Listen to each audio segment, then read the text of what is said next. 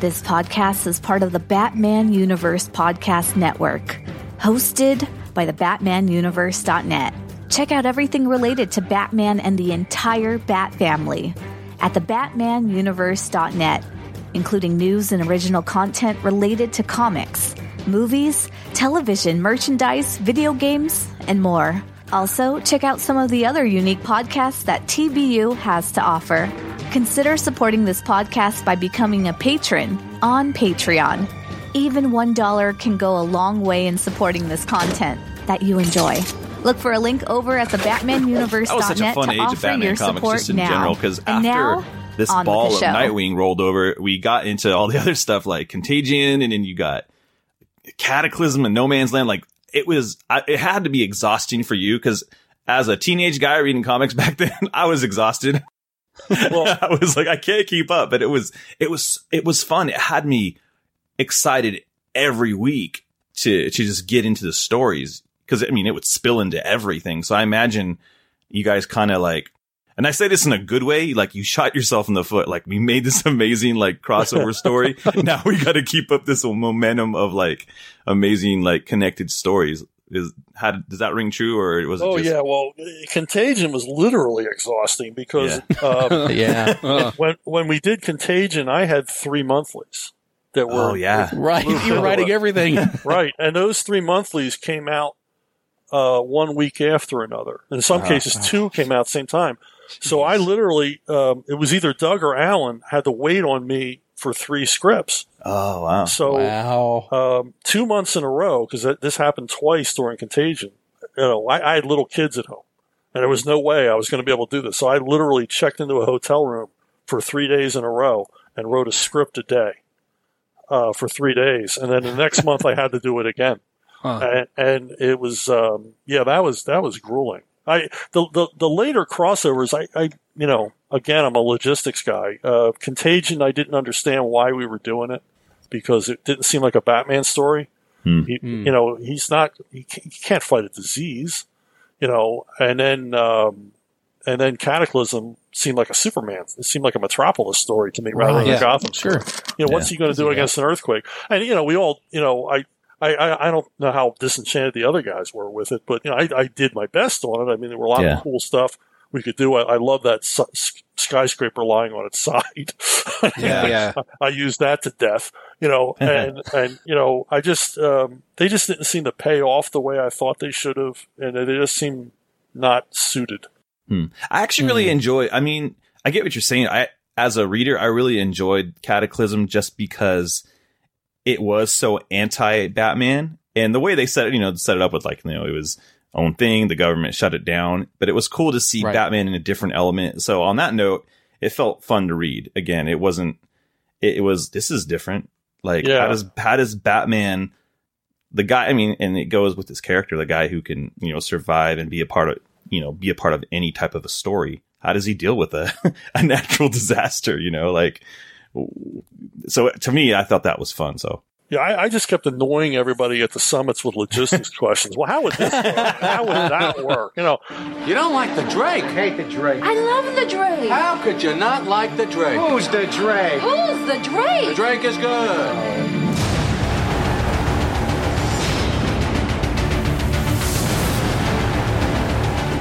Do you like the Drake? I love the Drake.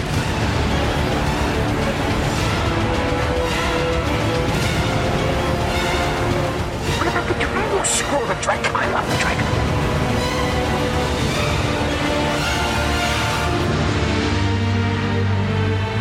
This is Cam Bowen, voice of Tim Drake on Young Justice, and you're listening to Everyone Loves the Drake. Hi, this is James Tynion the Fourth, and I love the Drake.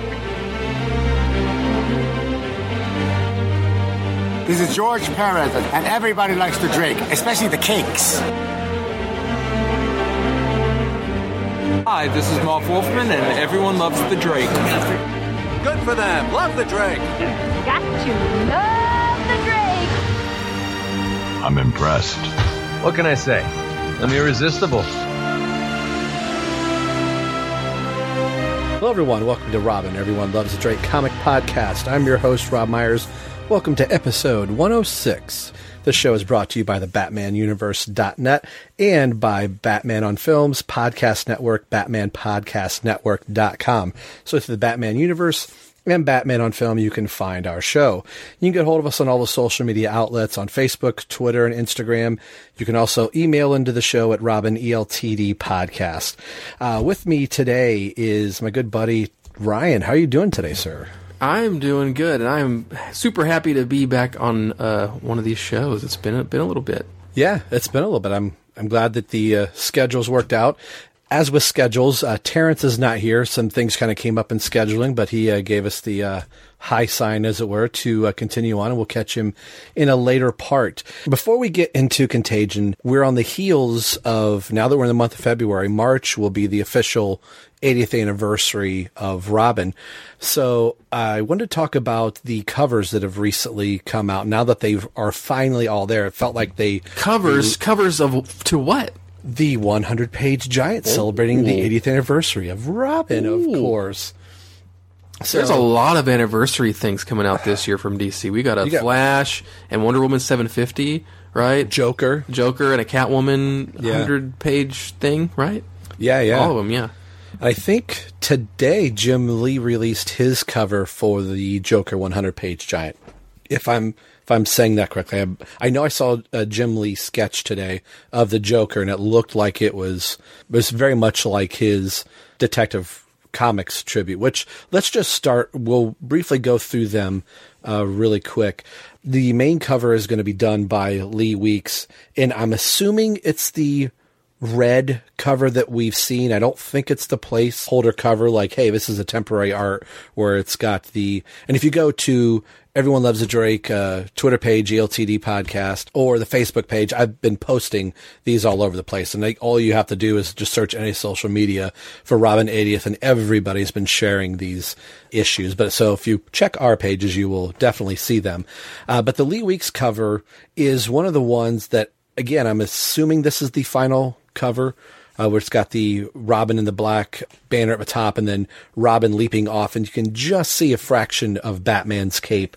It's one that um, it seems a little bit more generic than what I was expecting from Lee Weeks. I think it it looks cool, but for this to be the the main cover, somebody's just like, eh, I'm just going to get just whatever cover they s- send to me. This is one I'm not really jumping up and down about. Robin is so small on the cover and there's so much red, which again, I think it looks cool composition wise, but it's one that I'm, I'm it, actually not planning on picking up.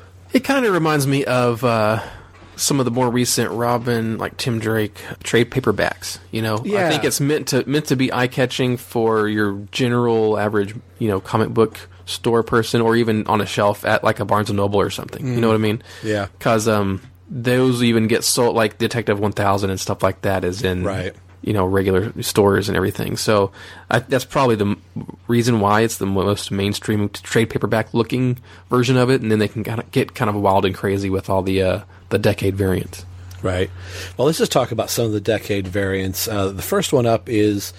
Uh, Jim Lee's 1940 uh, variant, which is the homage to Detective Comics 38 so very cool and it's a nice little twist like the camera's skewed just a little bit. I i like it. Some people don't like robin the smiling batman and robin given like the rock on like you know devil horns or whatever. But i th- i think it kind of captures you know something cool. I this is one I, am definitely getting. I'm getting a few of these. Shocker. But uh, what do you think of this one? I like it. I mean it's like an alternate angle of the classic you know robin jumping out of the the hoop you know image. And it it does capture the era a lot you know in the costumes and the attitude. And i think it's i think it's cool, cool absolutely. cool. Uh, the 1950s one is the um, Juan Tedesco variant. This is not one that I'm picking up, but uh, very cool. Batman's in the background. It almost looks like they're patterning this off of the serials. At least that's the way Batman uh, looks in that. It looks kind of like serials combined with the '60s TV yeah, show. Yeah, at least at least Robin does. Right, definitely. That's what I was what I was trying to say. Again, another another cool cover. Uh, this won't be one just because all these are going to have like a nine ninety nine price point. There's some places like Discount Comic Book Service that is going to have them for a little bit of a price point, but you got to figure in shipping. So, but yeah, this will be uh, one not because I don't like it, just you know trying to put my, my money in the best the best places. But uh, next up is the 1960s variant by Dustin Nguyen. This one's cool. I'm not picking this one up. I I really love Dustin Nguyen's art, but uh, again, it was more of a uh, dollar and cents uh, decision. But this definitely has you know the Batman '60s vibe. He's Robin looks like he's in the Batmobile, and you got the little nods to the villains with the Joker smile and the Catwoman mask, and uh, the question marks of the Riddler and the Penguin, and kind of like a um, '60s got poison ivy leaves. Poison ivy, you know? yeah, very cool. Andrew's variant, uh, the 1970s variant. This is really cool. I like this one. It's got Batgirl on the cover with the Robin signal and Batman in the classic blue, blue and gray. And Pete Vera, if you're listening, yellow oval represent out there. So, uh, what do you think of this one? He's got a Robin signal in the sky. Robin signal, that's cool. I'm not purchasing uh, either of those last two. This one is a hard pass right from the get go. I was excited about this one, as I usually I am, too. to see things, and then when they do come out, I'm like, uh, okay, pass. yeah, uh, the Carrie Kelly. I this was a foregone conclusion that the 80s was, probably going to be. Once I saw Frank Miller, I'm like, all right, it's definitely going to be Carrie Kelly. Part of me goes, like, well, Jason Todd was in the 80s. This would have been a good way to throw Jason Todd in there. But I, I get why Carrie Kelly was going to be on the cover. But man, this is this is rough. I yeah. So we'll just we'll move on. This that's a definite pass. This was the one that a lot of us Drake fans were really waiting for. Like, what are they going to do for the '90s? And I was even thinking the same thing for the 2000s. Like, Tim's going to land on two covers. You know, the Jim Cheung variant. Now, the first time that we saw this was in uh, sketch and inked cover. But then last week we got the full colored version of this. I love this. Some people were like, "Oh, Batman doesn't need to be on the cover of this one," and I think he definitely deserves to be on the cover along with Tim. Tim's right up there front and center. Classic Robin costume, bow staff in hand, the both leaping out, and just a nice little callback to Batman needs a Robin, Robin needs a Batman, and Tim Tim and Bruce Oh, were yeah. so linked together for so long. You I probably Yeah. would have been a little disappointed if Batman had not been on this cover, but Tim's front and center. This this is a definite must buy for me. I, I, I'm assuring you're probably picking this one up too. What do you think of this one? Yeah, that's the main one I'm picking up for sure. I mean, it, it looks. I mean, it is. It's it's Tim Drake. It looks great. It all. It definitely almost has these these Brian Bolland type vibes Yeah. to it too. I mean, and that's just kind of a, and it looks cool. Like uh, you know, and I don't know, like it, all this artwork we've been seeing. like, We've been seeing the uh, the pencil versions, and then. Mm-hmm. Getting it colored, and it's like, man, I almost wish they would just release this as a black and white variant, and I would get that. Oh yeah, yeah. Um, yeah, it's cool. Uh, Yeah, that's definitely one of the two or maybe three I'm going to pick up. Uh, this next one is a must uh, for me. The Derrick Chew.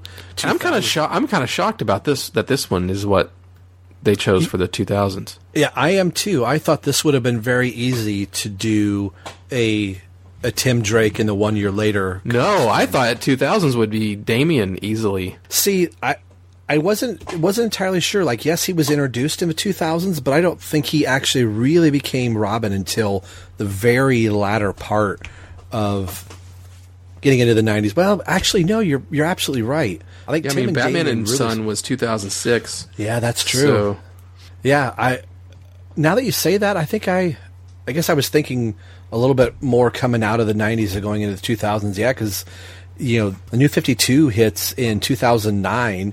So like I said Batman Sons Yeah. 2006. and so, and yeah. Grant Morrison's Batman and Robin was 2009. 2009, yeah. so I believe, guess yeah. I am. Yeah, I was more of like, oh, I, they gave a nod to Stephanie Brown, and we'll get into Yeah. that in the last cover. But I think it's a beautiful cover. I'm I'm definitely going to pick this one up too. But now that you say that, yeah, I am kind of surprised that Damian's not. I mean, especially because there's not a Damian cover or a uh, or a Jason Todd Right. cover. It, that that's what's kind of interesting is that you're you know, and then they and they pick Carrie Kel- Kelly and Stephanie Brown on two of the covers. I'm kind of in, I'm kind of interested. Yeah. they, they Well, went that way. And then the last cover is the Yasmine uh, Prutri, if I'm always butchering names here, but 2010 variant, which I think this is weird that they're going with 2010 uh, with this one, but it is all of the Robins. Yeah. And the As Robin. As Robin, yeah. Yeah. It wasn't like the Brave and the Bold cartoon series comic book, the Calling All Robins, where they're all Robins, but Dick Grayson, who's Nightwing. And Exactly. I think this is really clever that they chose correct or a different costume for the Robins to let you know who they are. Because if they would have, I mean, isn't it basically like the uh, someone inspired by like the the New Fifty Two and Rebirth? Like when when they try to go do flashbacks and be like, well, this is what yeah this character looked like back in the day. Except for Dick Grayson, of course, he's like the traditional looking Robin, right? But they've done some extra stuff, like like uh, Jason Todd has a red mask, which I think is a cool addition. Yep. And he's in his new 52 suit. Right. And some people are like, he's even got a crowbar. I'm like, no, it's not a crowbar. It's a tire iron. It's a tire iron. which is like, this is what I use to take the wheel off the Batmobile, which, which got me to chuckle. This is where I would have put Carrie Kelly. Well, I mean, they're both here. Like Carrie and Stephanie are both in here. The nod for the both of them being on this cover would have been like, oh, they're representing their cover.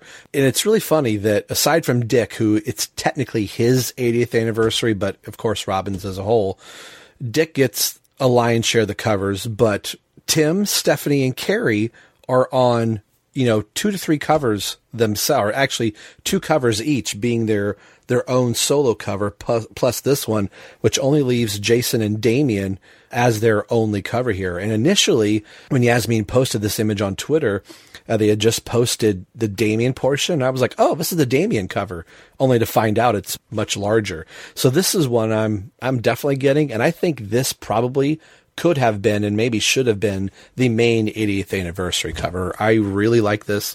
And if Terrence was here, he would ask me, Rob, this is a poster, right? Yes, I really want this as a print or this, this cover just makes me smile ear to ear. It's all the Robins. It's a sea of red, green, yellow, and black. And I just, I absolutely adore this cover.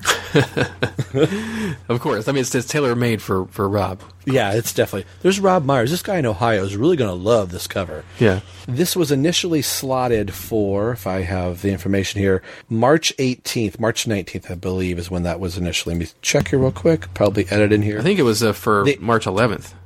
Yes, March 11th. Yes, and it's going to March the 18th. So we just Right. recently pushed it back a week, and I'm fine with that. If they're and a lot of the artists are probably still working on stuff. It's probably the art's going to get turned in and printed probably pretty quick. I w- would imagine. So be on the lookout for this. Do you see like this description is pretty interesting of the book, and they give like each Robin kind of their own like adjective. Mm-hmm. I don't know if I agree with all of them. Yeah. but, but essentially it's like high flying adventures of Dick Grayson, tragedy of Jason Todd, enthusiasm of Tim Drake, arrogance of Damian Wayne, persistence of Stephanie Brown, and rebelliousness of Carrie Kelly. Most of those fit, Yeah. except for maybe Tim's. I mean, Tim sounds a little. I don't know.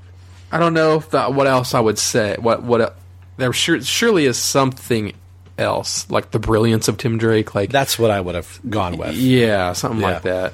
All right, there was a look at our thoughts on the 80th anniversary issue that's coming out next month for Robin. So this is a good segue to get to our main topic, Contagion. This is something that uh, Terrence has been kind of poking at me the last couple shows of like, Rob keeps coming up with these different episodes just to avoid contagion, avoid contagion, which I wouldn't say that's totally 100%. Some of these other things just kind of happened, but there was that spot of like, how, how are we going to do this? So This is like training wheels for all the giant crossovers that are Um, to come soon. Yeah, yeah. So I thought probably the best way to do it is kind of like we did like it really pained me to like do Nightfall in a small chunk because we just could have had a Nightfall podcast. So luckily there's going to be this Azrael podcast that'll come out soon eventually. yeah, eventually, Eventually. if, if things uh, don't, if things can just die down, you know, in my personal life, just just a little bit, then Mm-hmm. Just we'll get the show out. I mean, my people that are following the show on Twitter know this, but um, basically, we've me and, and Matt Whaley, my co-host, we've we've actually recorded like four episodes of the show. Yeah. So we're we're we're making them. They're banked. I just need to start editing them, and I need to. We're getting them done ahead of time, so we have content to to mm-hmm. just release consistently once the show launches. But um, but getting doing taking that jump from, you know, we're just recording and having fun to getting it posted is, is a little bit of a jump at the moment, but uh, yeah. it's still coming, so it's closer than it's ever been. So just keep I, waiting. I remember those days of like, I've got three shows in the can. And then eventually something happens where you're like, I've got no shows in the can. But that'll be cool yeah. to hear how you guys, you know, get into Nightfall and talking about, because that's, I mean, that's huge for Jean Paul. Not that, you know, the Sword of Azrael isn't great, but getting into just the Jean Paul Valley side of what Nightfall is is going to be really cool for you guys to hear. So I'm, I've got my ticket. I'm I'm waiting yeah. in line. Well, hey, you and many others, which is good. I mean, it's good that people yeah. are excited enough to keep asking about the show and when it's going to start. So when it does start, hopefully we'll have kind of a nice built-in yeah. little uh, little listenership at the at the start of it.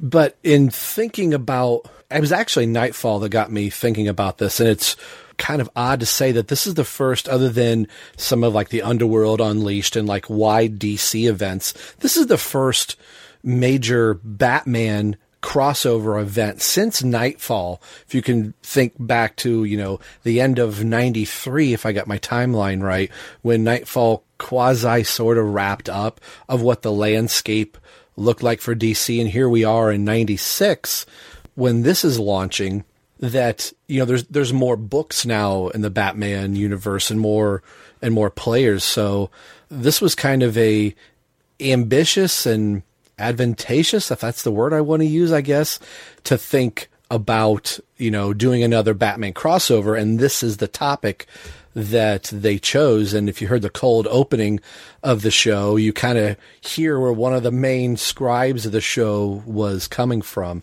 So, really quick before we get involved into the episode, I just kind of wanted to pick your brain a little bit. Um, and I'll say that at the time, you know, we're talking 96. So this ran from like March through April of 1996. I was, you know, now four years out of high school. So I was fully into my rocker mode, playing in the bars and the clubs, uh, you know, behind the drum kit.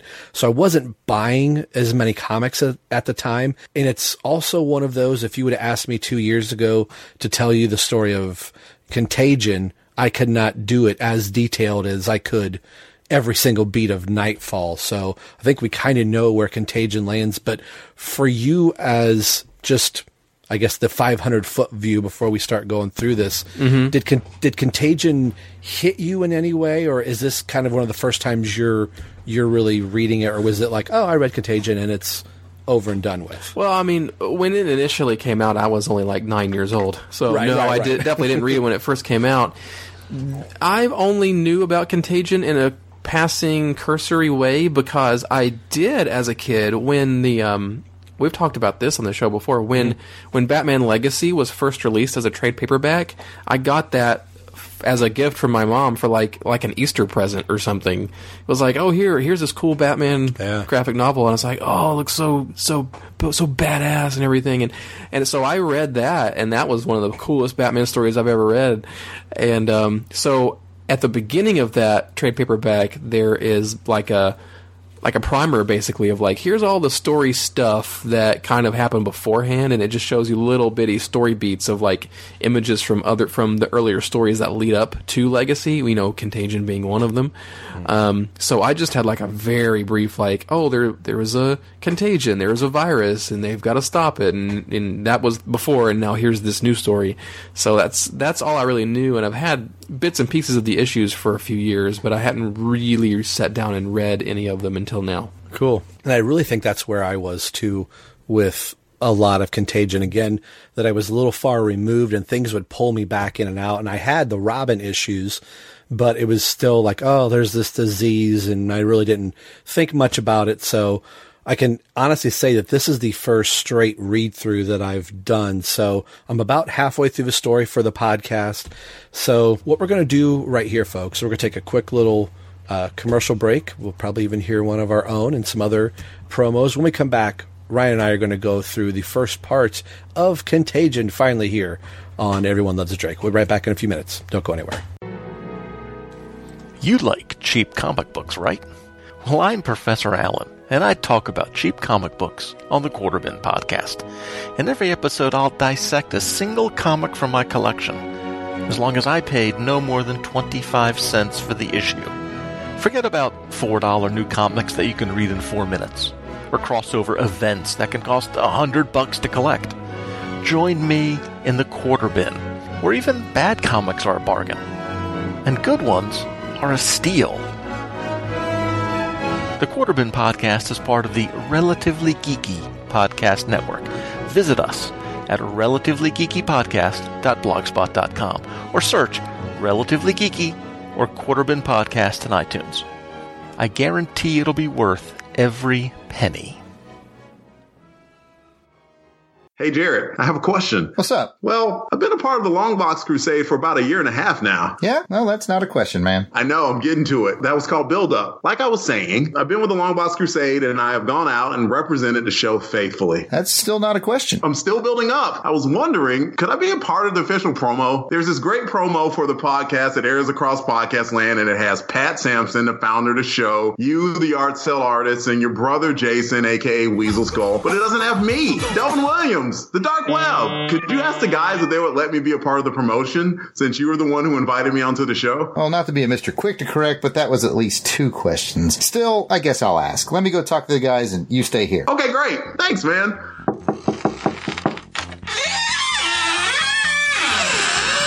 Hey guys. Hey, what's up, Jared? What's up, Jared? I have a question. Delvin's been with us for like a year and a half. That's not a question. Uh, yeah, I know it's called build up. Hey, can we finally include him on the promo? It's the least we can do. He doesn't know that we're getting paid yet. And he never will. I mean, do we need him? After all, we already have the Longbox Crusade. And I provide awesome synopsis and insight on Crusader Chronicles. And I host Saturday Matinee Theater and also provide these nuts jokes. Hey, I do that. Me too. So we're fine as it is. What does Delvin do? We should just let him go. Wait, he hosts Transformers Chronicles. You should know that, Pat. You're on that show. So what do you say? Can we keep him?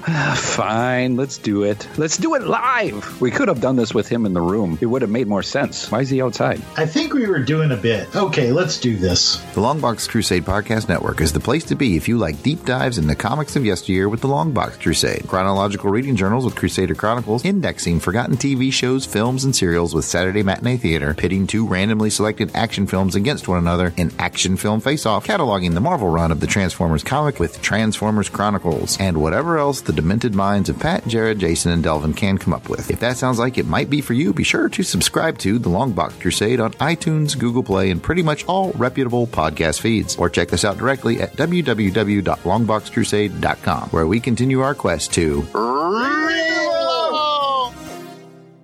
In April of 1940, at DC Comics, with Bob Kane, Bill Finger, and Jerry Robinson, would introduce the world to the first sidekick, Dick Grayson, aka Robin, the Boy Wonder, in issue 38 of Detective Comics. With the first year of Batman's crime fighting under his utility belt, the editors at DC wanted a way to bring in younger readers to their books. They wanted to give them a POV into Batman's character and a hero they could relate with and see themselves swing across Gotham City's streets alongside Batman. Robin was the window. Over the last eight decades, there have been many incarnations of Batman's trusted partner. From the comics, TV, silver screen, video games, animation, and toys, Robin has been at Batman's side in his or her classic look of red, green, yellow, and black. This year, in 2020, we will see DC Comics celebrating the 80th anniversary of Robin, and so will Terrence, Ryan, and myself here on the podcast. Every other episode this year, well, as long as Rob can keep everything straight, will have us following Tim Drake in the 1990s slash 2000s DC timeline. The following episode, we will be joined by a selection of special guests throughout 2020. The guests will be selecting their favorite Robin and a story that connects them to the character. It could be a comic, movie, animation. Hey, wait. So, like, uh, we, could we be reading Red Hood and the Outlaws on this show? Or Nightwing? Yeah, that's the idea. Whoa, whoa, whoa, whoa. Wait, so you're opening the door to not just Tim Drake, but any Robin? Yeah. Yeah. So does that mean Rick Grayson? Yeah, like the new 52 Helena Wayne, Robin of Earth 2, heck, even the pre-crisis Robin of Earth 2? Or, dare I even say, Damian? Batman Forever? 1950s detective and Batman stories? Batman 66 episode? Batgirl Stephanie Brown? Teen Titans Robin with Wolfman and Perez? Geoff Johns? And, oh no, no, Scott Lobdell? No! Okay. Uh, while I give my co-hosts a minute or so to digest all of this information, you can find our show, Robin Everyone Loves the Drake Comic Podcast, through the BatmanUniverse.net podcasting network. Also available on Apple Podcasts or wherever you traditionally listen to your podcasts from. Now, if you excuse me, I think Terrence might need a bottle of water or maybe a paper bag. No, new 52. It's gonna be okay, Terrence. It's gonna be okay. Change of Tim Drake's origin. Don't worry, Terrence. Crazy Red Robin costume. It's gonna be okay. Uh, Maybe it won't happen.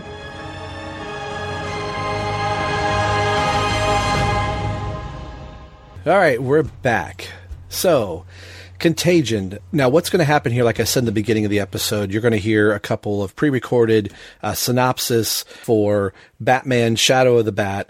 You're going to hear Detective Comics, and that will lead us up to our discussion. So, if you're doing your homework, if you want to read along with us, that's that's great. If not, the books that we're Ryan and I are more specifically talking about some other bullet points from the other issues. We're basically going to do like we did with Nightfall and try and follow Tim or the bigger beats, but Tim is really through a lot of this and really towards the tail end of the book really becomes a big narrative plot point for for Bruce and the Bat family. So we'll we'll dance around this the best we can. So Robin 47 and Catwoman 31. No, no, no. Robin 27. Rob. 27. You said 47, and then I I, found. Robin 47, and I was like, I think this is wrong. Rob even typed 47 wrong in his show notes, so good catch. Ryan read a book he probably shouldn't have and curses Rob. So Robin 27 and Catwoman 31. So I will be reading these out of the Batman Contagion book that my wife so lovely gave me for Christmas. And uh, this is a really thick book. so uh, uh, without further ado, let's start our coverage of Batman Contagion. Batman and the extended Bat family are confronted with something of which they have never encountered before as crime fighters a disease. As you heard in the cold opening of the show, Chuck Dixon spoke to us on Batman on Film episode 115's 20th anniversary of Nightfall. On it, Ryan, Justin Kowalski, and myself were lucky enough to be part of it. In the clip, you heard him briefly talk about Contagion and some of the latter crossovers he worked on. Is Chuck right? Is this an appropriate story, of which he would say he was a part of and put his best foot forward, but still, can Batman and Robin punch their way out of something like this? Can they, right? Contagion is the name of the story that ran through various Batman titles in the monthly series from March 1996 through April of 1996. It concerns itself with the breakout of a lethal disease in Gotham City, and Batman attempts to combat it. In the events of the story that leads Batman through Legacy, Contagion, and Cataclysm and finds himself into the intro of Batman No Man's Land. As much of the plot concerns around the gated community in the middle of Gotham City, whose wealthy residents believe they can protect themselves from the plague by sealing themselves inside, only to discover that one of their members is the plague's first carrier. In the story, parallels to Edgar Allan Poe's short story, The Masquerade of the Red Death, which one of the community's dying a resident mentions. This is our coverage of Tim Drake in Contagion. All the information on these issues that you will hear today come from Mike'sAmazingWorld.com, a great resource to find out all of the information that's inside of your comics, who wrote what and who did what in the comics. Mike'sAmazingWorld.com. And now the credits for Batman Shadow of the Bat number 48. The cover date is March 1996. The on sale date is January 16, 1996, with a cover price of $1.95. The editor is Dennis J. O'Neil. The title, The Apocalypse Plague. Writer is Alan Grant. The penciler is Vince Giarrano, if I'm saying that correctly. Probably not. The inker is Ray A. McCarthy. The letter is Bill Oakley, and the colorist is Pamela Rambo. And the cover credits go to Brian Stelfreeze. The synopsis for these issues comes to us by DC Wiki, a fandom page, with a few little tweaks by yours truly. Contagion, Part 1. Azrael sends Batman a video showing the horrible effects of a highly contagious virus developed by the Order of Saint Dumas and tells Batman that the plague is headed for Gotham City. Batman decided to get some information from the United States Army and, and has given Robin the task of tracking down the man who is carrying the virus in his body. Batman tells the new police commissioner, Andrew Howe, about the virus, but Howe won't listen. Batman then forces his way into an army secret installation to learn about the virus and to see if there is a way to find a possible cure. He finds the head investigator in an isolation room. The man has acquired the virus and was dying without any chance of survival. The general tells Batman that the virus is a variant of the Ebola virus named Ebola Gulf A. The general tells Batman that the symptoms and the virus have mutated too fast to develop a cure. Their only hope is to find a survivor, someone that has been infected but has survived with no side effects. After telling all that he knew, the general dies because of the virus. When Batman gets himself out of the secret installation, Robin tells him that he found a man carrying the disease, the man called Daniel Maris. He was the only man arriving to Gotham from Africa in the last few hours, and he was staying at Babylon Towers. Maris was carrying the virus unknowingly. He is an acolyte for the Order of Saint Dumas and has acted as a chairman in the Babylon Towers. His mission was to enclose himself and the other residents of Babylon Towers inside so the virus could eliminate the entire city of Gotham without affecting those people inside Babylon. What he didn't know was that he was carrying the virus, and by the time he exposed the plan to the Babylon residents, all the people who Maris had been in contact with were already infected by the virus. Even the servants who were later sent out into the streets of Gotham City that worked in Babylon. Maris tried to seal Babylon from the plague, but traps everyone inside of it. As Batman was trying to figure out the plan, the virus was already spreading among the Gothamites and inside Babylon as well. The cover credits for Detective Comics 695 reads as follows. The on sale date is March 1996 with a January sale date of January 23, 1996. The cover price is $1.95. The editor is Scott Peterson. The title, The Gray Area. Writer is Chuck Dixon. The penciler is Tommy Lee Edwards. The inker is Scott Hanna. The letter is John Costanza. The colorist is Gloria Vasquez. The cover credits go to Rudolph DiMaggio, and the inker is Bill Sustinkowitz. Again, I'm probably butchering that name. Batman escapes the U.S. Army facility and heads to Babylon Towers, where he tells Robin to meet him there as well. Once they are there, they check on Daniel Maris, the one suspected of being the virus carrier. Batman and Robin confirm that Maris is infected, and they hear Maris tell the other Babylon survivors of one who might be the only survivor, the one who could possibly be the cure for this disease. Batman and Robin call Oracle to help them find the survivor. The man's name is Kendall Stewart, who is living in Canada. The Babylon Tower residents decide to use all their wealth and resources to find the men carrying the means to end this disease. The Babylonians turn their efforts to the Gotham's organized crime to find that man. They ask the Penguin for the help to find the sole survivor. Meanwhile, the many people that have been exposed to the virus are already showing symptoms, and some of them are dying, including Daniel Maris. Batman gives Robin the task of finding Stewart before any of the Gotham criminals can get their hands on the man. Robin goes along with Alfred to the last known location address of Stewart in Canada. But when he arrives at the home of Stewart, he is confronted by Catwoman, who is there to take Stewart to Gotham to claim the $5 million reward. Robin 27, Part 3. The credits for Robin 27 read as follow. The cover date is late March 1996 with an on sale date of January 23, 1996. The cover price is $1.95 with the editor being Dennis J. O'Neil. The title, Natural Born Healer. The writer is Chuck Dixon, the penciler is Mike Wieringo, the inker is Stan Woch, the letter is Timothy Harkins, and the colorist is the lovely Adrienne Roy. The cover credits go to Mike Wieringo and Terry Austin. Robin clashes with Catwoman, as both of them are looking for plague survivor Kendall Stewart. Though for very different reasons, Robin soon realizes that most efficient way of finding Stewart would be to work together with Catwoman, a measure Alfred is somewhat dubious about.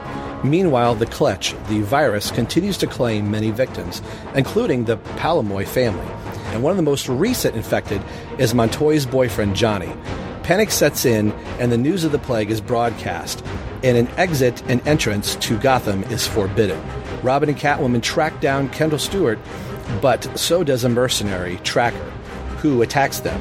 Intending on taking Stewart himself, Azrael is sent by Batman, who also arrives on the scene with his flaming sword in hand. So, what did you think about uh, Robin 27 and getting to see?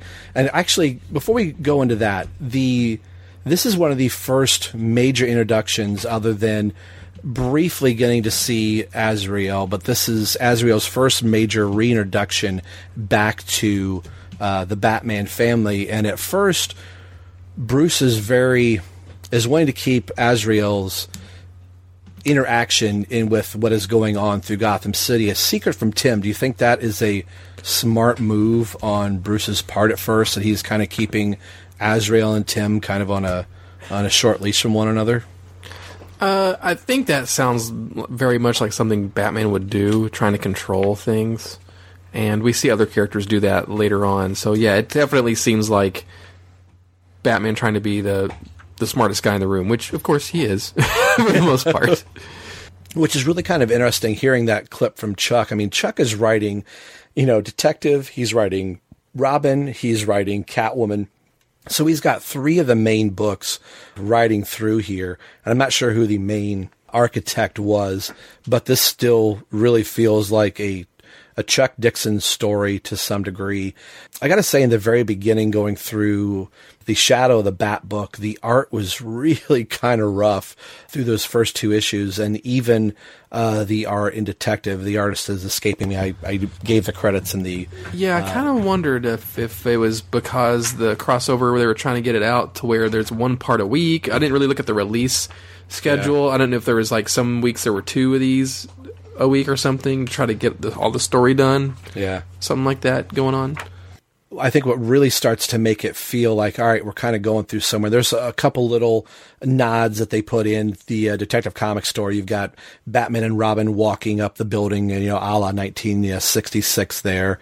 Detective is really where they start thrusting Tim into the to the main part of the story and getting into uh, the Robin book. I think once you get into the Robin book and Catwoman, I started going, all right, this is really starting to feel like a a, a Batman uh, crossover again. Uh, the front cover to 27, it's another R- Wieringo cover, which I'm, really becoming a fan of Wieringo now. I don't think I really was at first, but you know, now hindsight being 2020, I love the energy in this cover and it looks like this could be the toy box cover for the Catwoman action figure. Like, oh, we're going to get. I was about to say it's very it's it's toyetic, but in a good way. Mm-hmm. And like even in the issue, we get that moment right, and uh, yeah, yeah it, it looks like. And this is like a comment on the whole story as a whole. It's it's mm-hmm. a really good balance, I think, of character work and interactions and story and visuals. I mean, it feels like a 90s comic, of course, but it's mm-hmm. also, I mean, it's just got a really good vibe to it overall. Yeah, and even the beginning, again, we've said a lot on the show that Dixon wants to start off the story uh, with action coming from the preceding issue where he's coming into Stewart's apartment trying to track him down and bam, they're right off to the races with Robin and Catwoman fighting, which in one of our not too distant episodes, this is the second meeting that Robin and Catwoman have had when we had the uh, I'm forgetting their names now. The cyber rats. The cyber rats. Oh my gosh. yes. That's kind of cool seeing them here, and you kind of get that built-in little uneasiness uh, from Robin here. So one of the questions I wanted to ask you, starting this thing off, is on the wall, I noticed, in addition to Chuck Dixon liking third base, Robin makes a reference to the Jerky Boys, which that's I, amazing. That how, that is like super nineties. Yeah. Yes, help? Yeah, how you doing? Who's in charge over there? What can I do for you, sir? Well, listen, I bought 400 square feet of kitchen ceramic tile there today. Okay. All right, now half of these things are busted. Okay. All right, now I'm very angry here. What kind of tile you got, sir? Well, they were kitchen. They were like a brownish color, ceramic tile. Which brownish color? You have a name on it? Yeah. That's tan. It's like a tan, uh, sandalwood, whatever the f- you guys call it. Uh, what's the name, sir? Well, here's the problem, Jerky. Half of them are broken. You understand? And I got a job to do.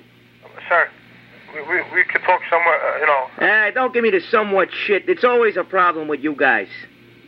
Who am I speaking to? This is Frank. Frank Rizzo. Huh? Frank Rizzo. Open your f- ears, jackass. Hold on. Yes.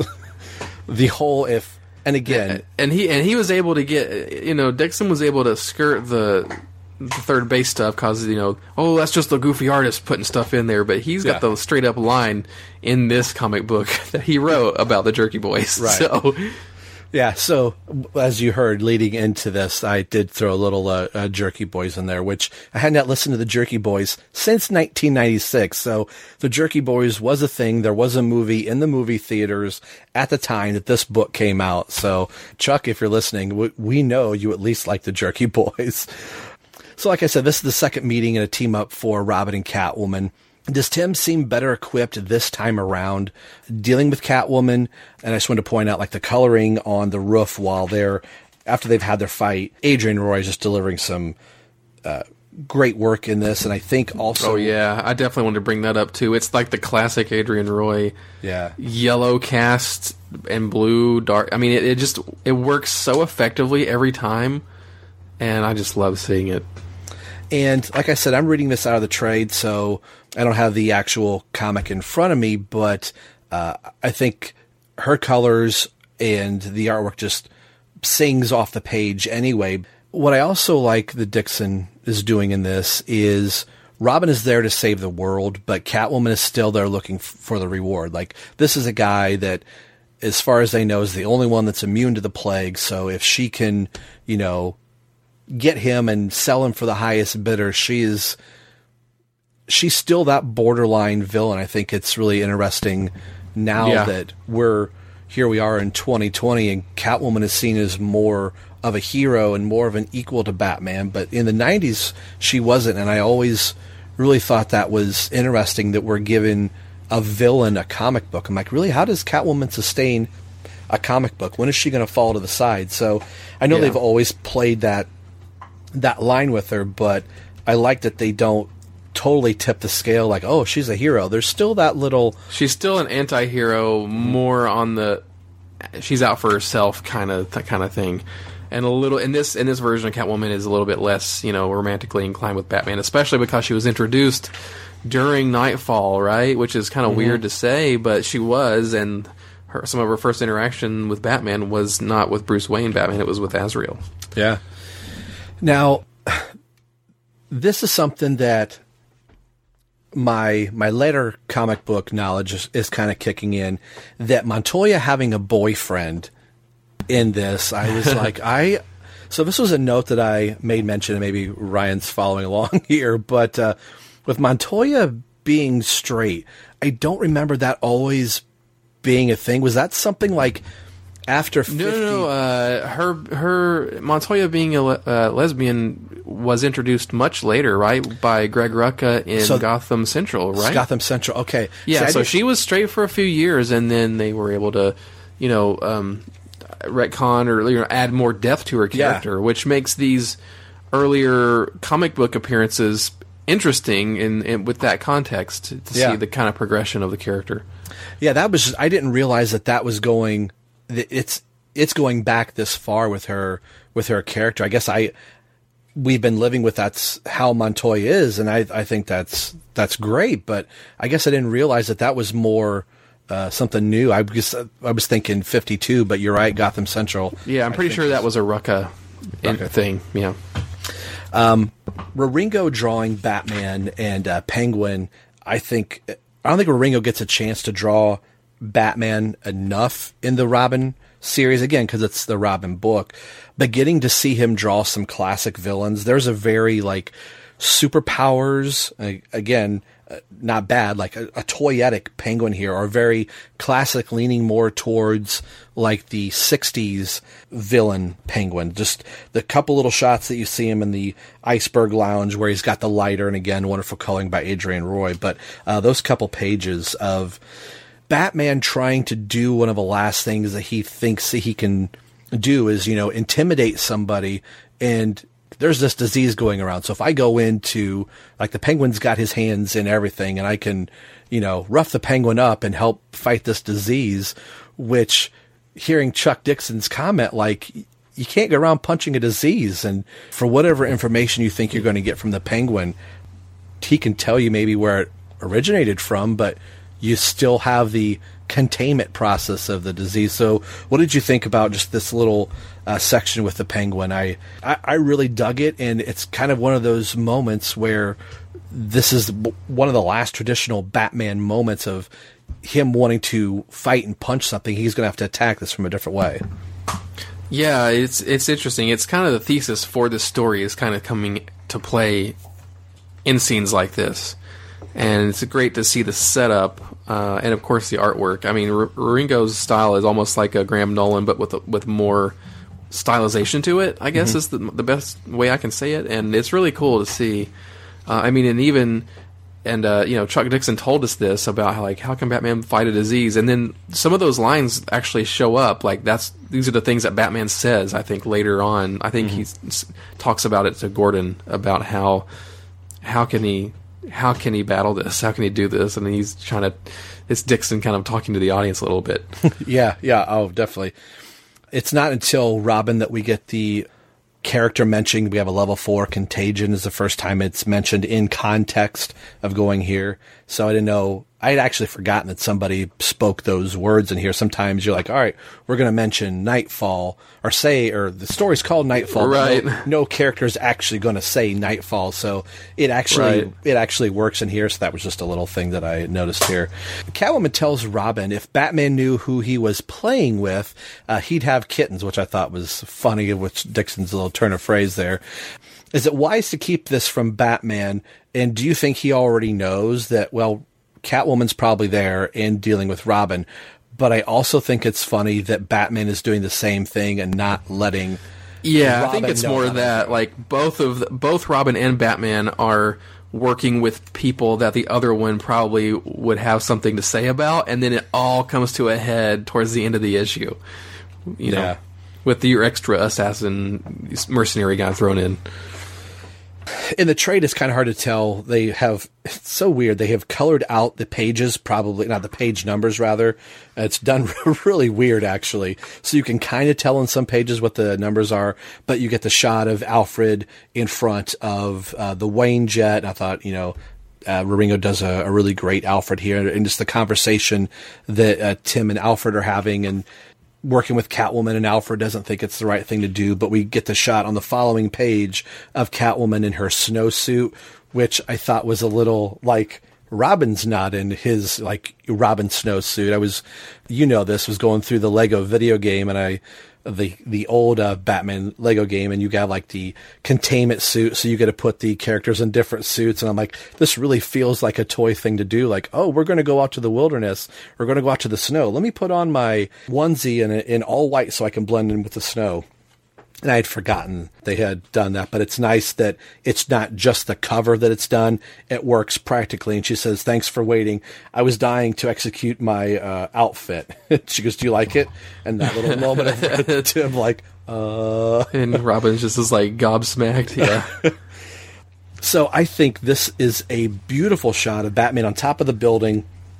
Oh, I and, love this page. Oh, this it's is great. A, this is a great page of Batman with the cape kind of uh, draped around him. He's kind of pulling it up to his chest, and you can just see around the side, uh, the right side of the panel, some of the f- flyer coming up from which we later realize is Azrael's sword.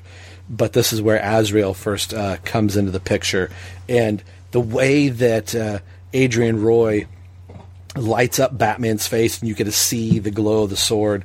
I think is so so very cool.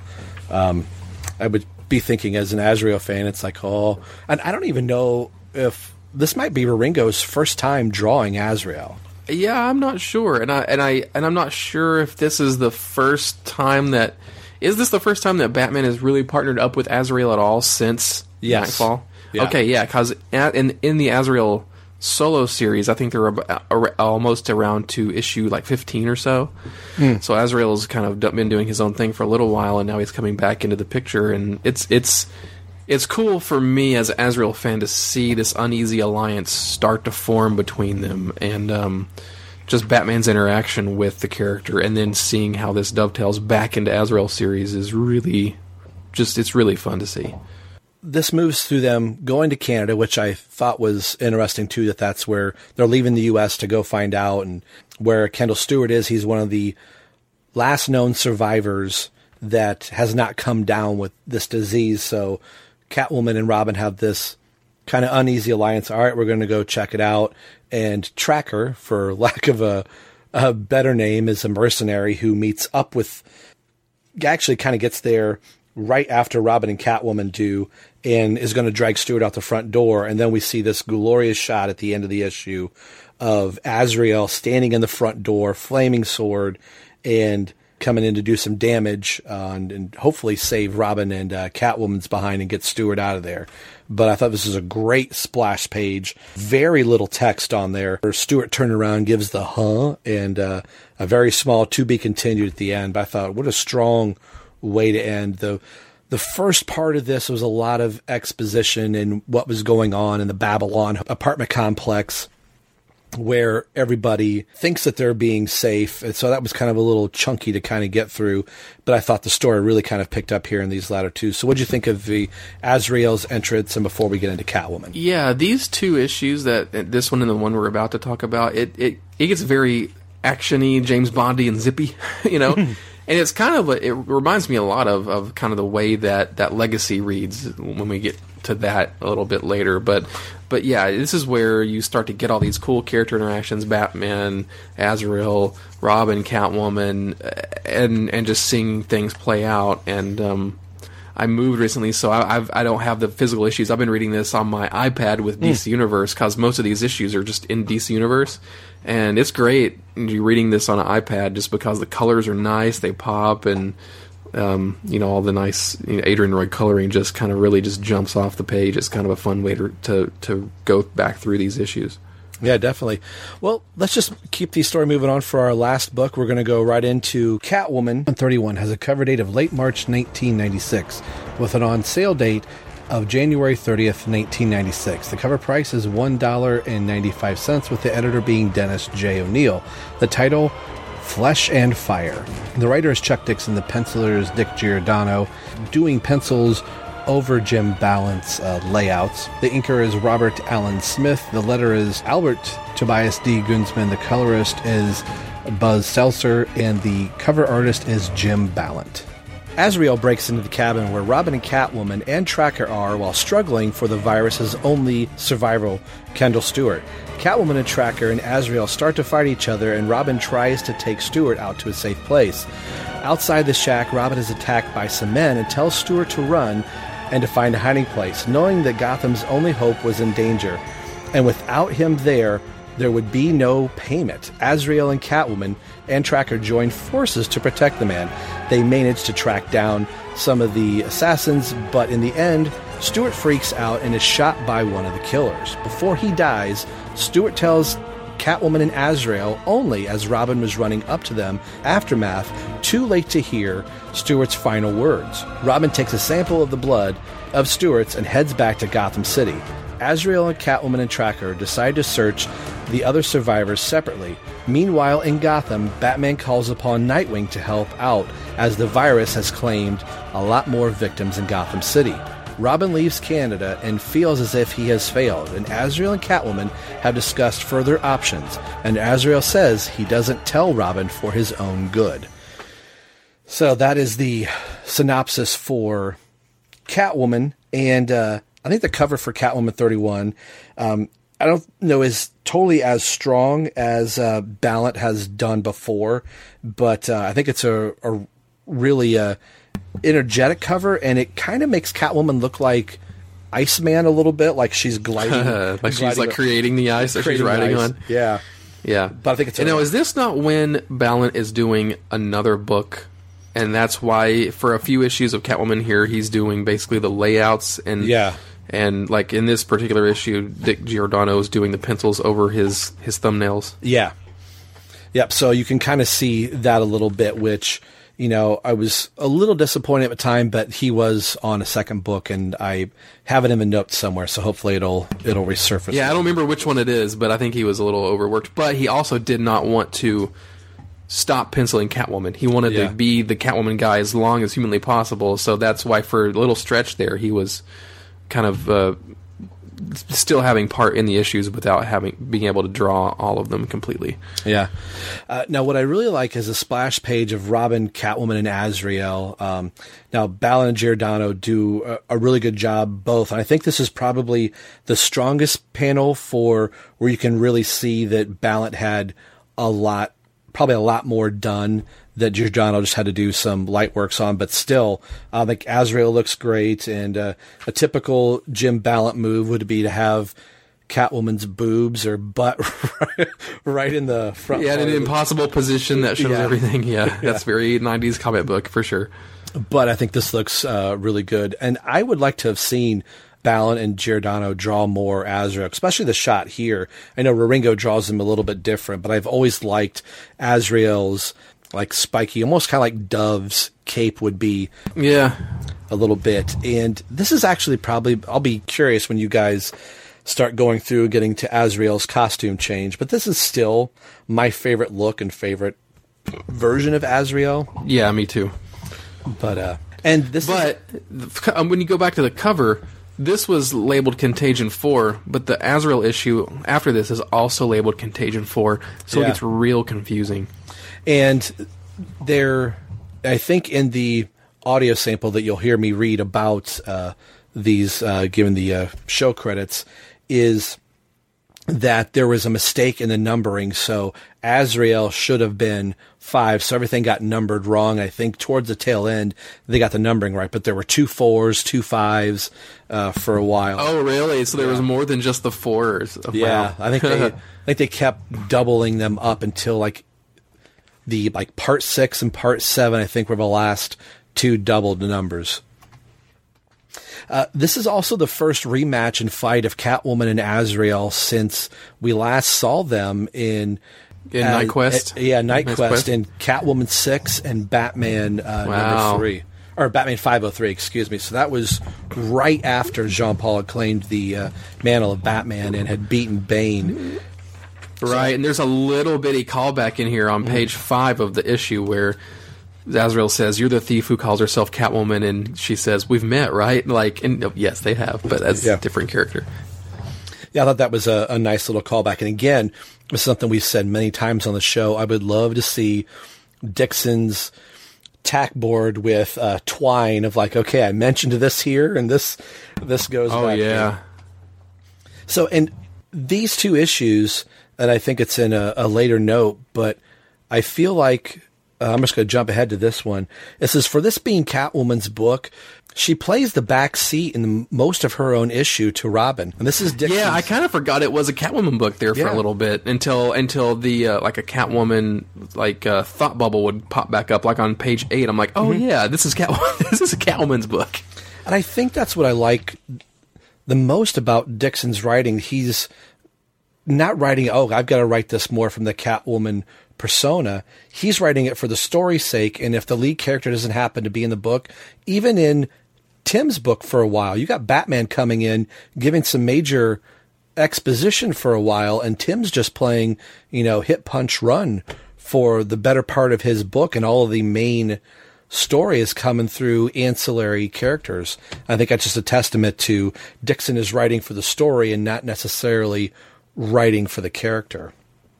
Something else I wanted to ask you is this over is this over Robin's head? Is the is the mission by accident? Did Batman send Tim to Canada on purpose? So just so he'd be out of danger, like there is so much of a plague and everything going on in Gotham City. I'm trying to get Tim away far as possible from this. Is- No, I think that's ancillary. I think he really does trust Robin and really does want Robin to do some stuff. Because even later on, Azrael's like, "You really trust what this kid mm. thinks, right?" And and I think that's true. I think Batman really believes in Tim, or he wouldn't let Tim be Robin. You know what I mean? Yeah. So now I've only read up to like the Azrael book Uh, in the next chapter, so I haven't gotten much farther. My memory is not jogging right. So if you know, I'm kind of curious. It says Batman's going out talking to Commissioner Gordon to try and bury the hatchet a little bit because they're they're footing is still a little off from everything that's happened through Knightfall and up to recently. Gordon is not the pol- police commissioner at the moment. There is some knucklehead doofus in there at the moment. Sarah Essen's not even commissioner. Is Gordon affected right here for the first time with this plague, or is he just happened to be outside uh, in the cold? That's a good question, and I am not sure what the answer to that is. We will have to find out. So, so Stewart died by a shotgun while while Robin and was trying to protect him, and Azrael and Catwoman hear Stewart's last words. Now Azrael is doing this because he's trying to do right. Is he trying to do this right by Tim, or does he have other motives from Batman? And are he and Catwoman responsible for Stewart's death because they were fighting out there? They left Robin out there fighting all of these would be assassins, and Stewart got killed in the line of it. By the time they get out there, Stewart's already dead. Do you think they're more to blame for? Mm, and, and, and I le- think that's tough because things just got super crazy, super fast with like three or four different parties trying to come at this from different angles, and I'm not going to say they did the best that they could because they did. Were totally like fighting amongst each other, you know, for you know Catwoman and, and the Tracker at least for you know the the the money, and Azrael just burning everything in the meantime. But uh, but yeah, I mean it is unfortunate, but uh, but they all I think they all share the blame pretty pretty equally. Yeah. Now this also ends on a on a very hefty cliffhanger with uh, Montoya's boyfriend being explode, uh, exposed, exposed, and uh, presumably dead. So we're really not sure how the disease is spreading at this point. So yeah, there was that one really kind of panel you can read into where it showed just showed the boyfriend back in the in the apartment mm-hmm. like banging his head against the glass and the glass was breaking and stuff. Yeah. I mean, you really had to kind of pay attention to that panel to notice that's what's happening. But it's like, ooh, that's that's a little rough. Yeah, especially knowing where he ends up.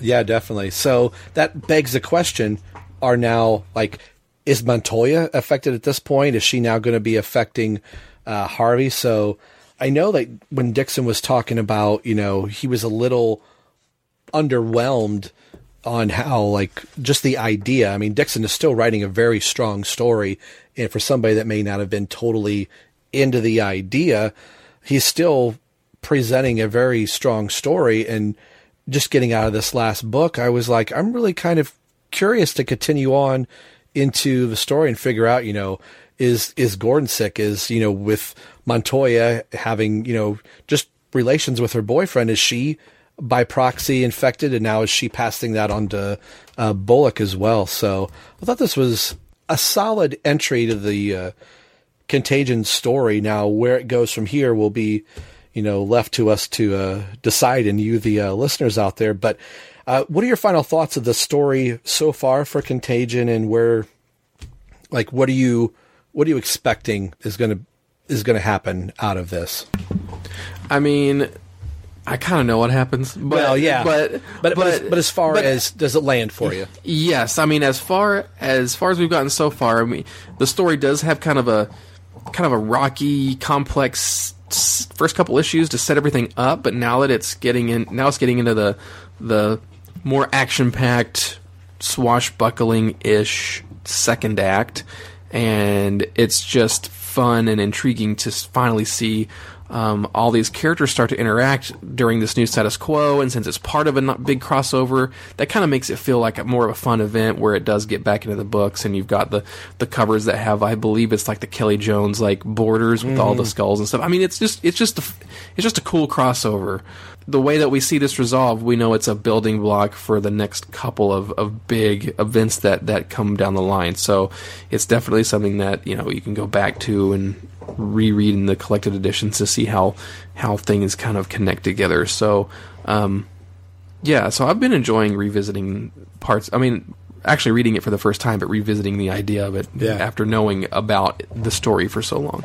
And something that uh, I've got the big, huge uh, Kelly Jones uh, 75th anniversary Batman book. This gigantic, like coffee table book that the, uh, the the the gallery book. the gallery book. That's such an amazing book, and his, you know, all of his stuff from this story is in there, and it's got you know the transparency covers you can pull back and forth to see the layering that he did for uh, for these issues. So that's really kind of cool to see these you know really huge and blown up. So for the next podcast that'll be coming out if things work right. This is the Ryan's first time hearing this. As you heard in one of the trailers, we're having the 80th anniversary special all year long as much as we can get uh, some of these special episodes in. So if everything works right, there will be a commentary track for Young Justice season 3 episode 8 uh, with a good friend of mine from another podcast, and we're setting that up. So the next time that we're back on the mic again, we're going to advance a little bit as far as our reading homework, but you'll get more of a synopsis for the story, and we'll see where the road really kind of takes a left turn for Tim and where the tables kind of get turned on the Bat family that this just isn't a disease that they're fighting that now there is somebody that they, that they know that this is going to be literally a matter of life and death. So, uh, any final things before we roll out of here, Ryan? I guess that's it. It's just fun to be back in the saddle on the podcast, and uh, and it's a cool setup I think we have for these next few episodes where mm-hmm. we get to talk about these fun bigger crossovers and then get to delve into the 80th anniversary of Robin. I think you it's a it's a really cool setup to to keep the party going and keep the everyone part in everyone loves the Drake and yeah. not only the Drake but just Robin as a character. I think it's great. Yeah. So this is going to be a nice uh, we did like the whole, you know, 30th anniversary of Tim Drake. This is going to be a really big celebratory uh, year for uh, just Robin as a whole. And uh, like Ryan mentioned, this is going to be leading down to some very big. Uh, I think the stories for the Bat family and Tim Drake just keep getting bigger and bigger.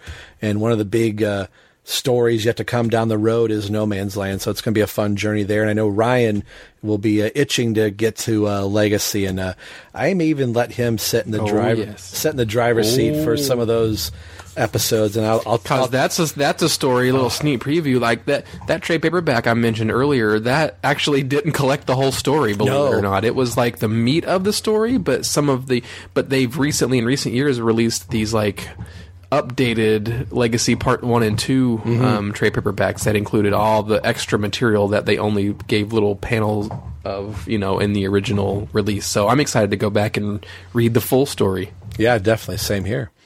Well, that's where we're going to end this episode, folks. Thanks for tuning in and listening to the BatmanUniverse.net. But more importantly, you've been listening to myself and my host, Ryan Haas. And we'll see you next time. Take care. Bye.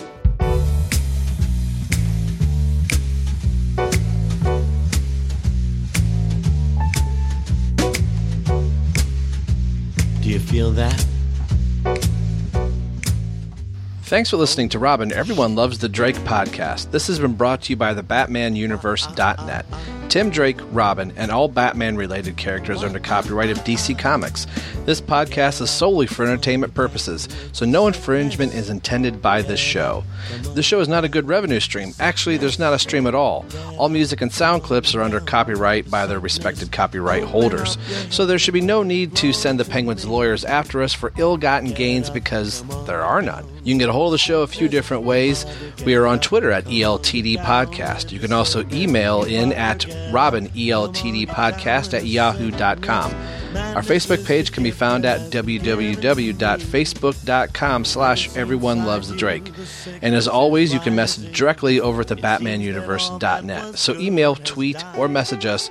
We'd love to hear from you, and we'll read your comments or responses on the show. The show you're listening to can be found a few different ways through iTunes and Windows Media, also over at our host, TBU. Leave us a review on iTunes if you listen there. It'll help spread the word of the show. Make sure you head over to the BatmanUniverse.net, your home for all things Batman and Robin. Thanks for listening to the show and hearing why everyone loves the Drake. We'll see you in a few weeks. Take care.